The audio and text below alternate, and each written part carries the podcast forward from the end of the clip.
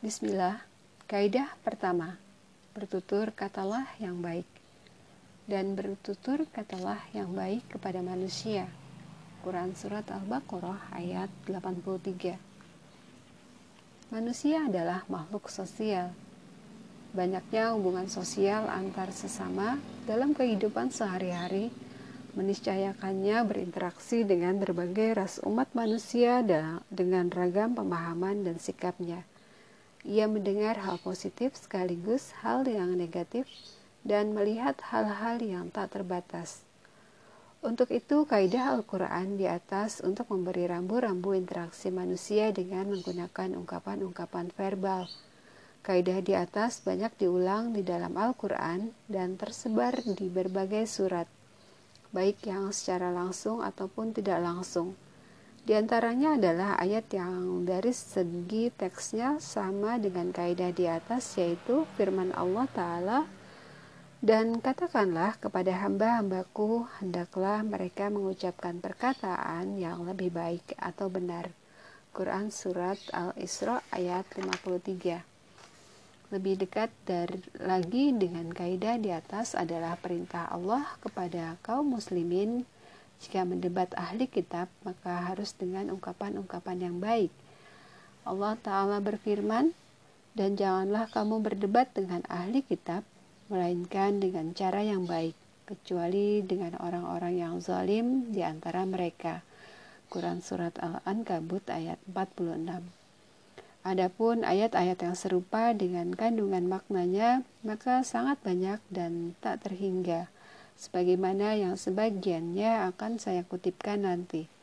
Jadi, jika kita menghayati firman Allah dan bertutur katalah yang baik kepada manusia, maka sesungguhnya ayat ini diturunkan dengan dalam konteks perintah Allah kepada Bani Israel dengan beberapa perintah. Ayat ini termasuk dalam surat Madaniyah atau surat yang diturunkan setelah hijrah ke Madinah tepatnya di dalam surat Al-Baqarah. Sebelumnya Allah menurunkan perintah yang bersifat general di dalam surat Makiyah atau surat yang diturunkan sebelum hijrah, tepatnya di dalam surat Al-Isra, yaitu firman Allah, dan katakanlah kepada hamba-hambaku, hendaklah mereka mengucapkan perkataan yang lebih baik atau benar. Quran Surat Al-Isra ayat 53 Intinya, kita dihadapkan pada perintah Allah yang pasti dan mengikat. Tiada pengecualian sama sekali selain saat mendebat kalangan ahli kitab, sebagaimana penjelasan di atas. Yang lebih menarik, ayat ini juga dibaca dengan pembacaan yang lain, yaitu dengan memberikan harokat terhadap huruf H dan Sin dengan harokat fathah. Allah Ta'ala berfirman, dan bertutur katalah dengan baik pada manusia. Ulama berkata, tutur kata yang baik mencakup cara penyampaiannya yang baik dan kontennya yang baik. Penyampaiannya yang baik harus dengan halus dan beradab, bukan dengan suara keras dan membentak-bentak. Sementara kontennya yang baik haruslah berisi hal yang positif, karena tutur kata yang baik harus positif, dan setiap tutur kata yang positif harus disampaikan dengan cara yang baik. Kita sangat butuh kaidah ini, terlebih dalam kehidupan kita sehari-hari yang harus berinteraksi dengan berbagai kalangan. Di antara mereka ada yang muslim dan ada yang kafir, ada yang baik dan ada yang jahat, dan juga ada yang usianya lebih muda dan orang yang lebih tua. Kita juga membutuhkannya untuk berinteraksi dengan orang-orang terdekat kita, kedua orang tua, suami, istri, dan anak-anak. Dan kita juga sangat membutuhkannya untuk berinteraksi dengan orang-orang yang berada di bawah tanggung jawab kita, para pembantu, karyawan, dan lainnya.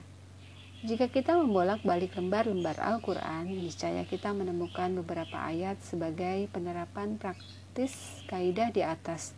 Di antaranya, pertama, perhatikan firman Allah tentang interaksi dengan kedua orang tua dan janganlah engkau membentak keduanya dan ucapkanlah kepada keduanya perkataan yang baik. Quran Surat Al-Isra ayat 23 Di sini terdapat perintah tidak membentak-bentak kedua orang tua dan sekaligus memerintahkan sikap sebaliknya, bertutur kata yang santun kepada keduanya. Kedua, firman Allah tentang bertutur kata dengan peminta-minta yang butuh bantuan. Dan terhadap orang yang meminta-minta, janganlah engkau menghardiknya. Quran Surat Ad-Duha ayat 10 Bahkan sebagian ulama memandang ayat ini berlaku umum yang mencakup setiap orang yang meminta, baik orang yang meminta uang ataupun ilmu.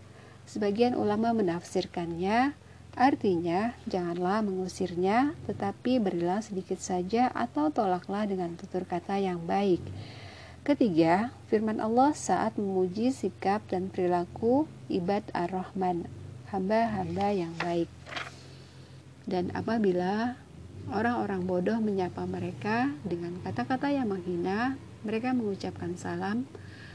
Quran Surat Al-Furqan ayat 63 Ibnu Jarir atau Bari rahimahullah berkata tentang ayat ini, jika orang-orang yang tidak mengenal Allah itu menyapa para hamba Allah yang baik itu dengan kata-kata yang tidak disukai, maka mereka menjawabnya dengan perkataan yang mulia dan tutur kata yang baik. Mereka bertutur kata yang baik seperti itu bukan karena lemah, melainkan mereka dalam posisi yang kuat dan bukan karena kalah, bahkan mereka dalam keadaan menang. Namun, mereka tidak mau menghabiskan energi dan membuang-buang waktu dengan melakukan hal-hal yang tidak patut, karena orang mulia seperti mereka hanya menyibukkan dirinya pada hal-hal mulia dan yang lebih penting. Namun, sangat disayangkan banyak orang menyaksikan fenomena tidak efektifnya kaidah mulia ini dengan realitas kehidupan umat Al-Quran sendiri. Hal ini terbukti dalam banyak kasus di antaranya. Yang pertama, banyaknya kaum misionaris yang mati-matian menggunakan kaidah ini demi menarik simpati orang-orang miskin agar memeluk agama mereka yang telah usang dan telah digantikan dengan Islam. Bukankah umat Islam yang lebih berhak mengamalkan kaidah ini untuk menarik orang-orang kepada agama yang diridhoi oleh Allah untuk dianut seluruh umat manusia? Yang kedua, meluapnya kaidah ini saat berinteraksi dengan kedua orang tua. Yang ketiga, tidak berlakunya kaidah ini di antara pasangan suami istri. Empat, mandeknya kaidah ini saat bersama anak-anak. Lima, hilangnya kaidah ini saat bersama para pembantu dan karyawan. Surat Al-Isra telah memperingatkan kepada kita akan suatu bahaya yang nyata sebab tidak mempraktikkan kaidah ini dalam keseharian kita. Allah Ta'ala berfirman, Sungguh, setan itu selalu menimbulkan perselisihan di antara mereka. Quran Surat Al-Isra ayat 53 jadi, orang yang diuji mendengar omongan yang menyakitkan, maka dia harus berusaha sabar menerimanya, mengimbangi tindakan bodoh dengan kebijaksanaan, dan membalas perkataan yang menyakitkan dengan tutur kata yang menyejukkan. Jika tidak, maka tindakan bodoh dan membalas perkataan yang menyakitkan dengan perkataan kotor itu menjadi pilihan setiap manusia saat disakiti. Suatu saat Imam Malik rahimahullah mengeluarkan fatwa yang tidak menyenangkan bagi sebagian penyair. Maka seorang penyair datang dan berkata, Wahai Abu Abdillah, yakinkah kamu bahwa gubernur tidak mengetahui putusanmu ini? Imam Malik menjawab, Iya, aku yakin ia mengetahuinya. Penyair itu berkata, Sungguh kedatanganmu diharapkan untuk mendamaikan perselisihan di antara kami, tetapi kamu tidak melakukannya. Demi Allah, aku akan mengulitimu dengan kehinaan. Mendengar ancaman itu, Imam Malik berkata, Sungguh kamu telah menunjukkan kebodohan dan kehinaan. Kedua hal itu tidak akan terlepas dari siapa pun. Jika kamu mampu melakukan hal yang dapat mematahkan leher seseorang, maka lakukanlah dua hal, dermawan dan menjaga kehormatan.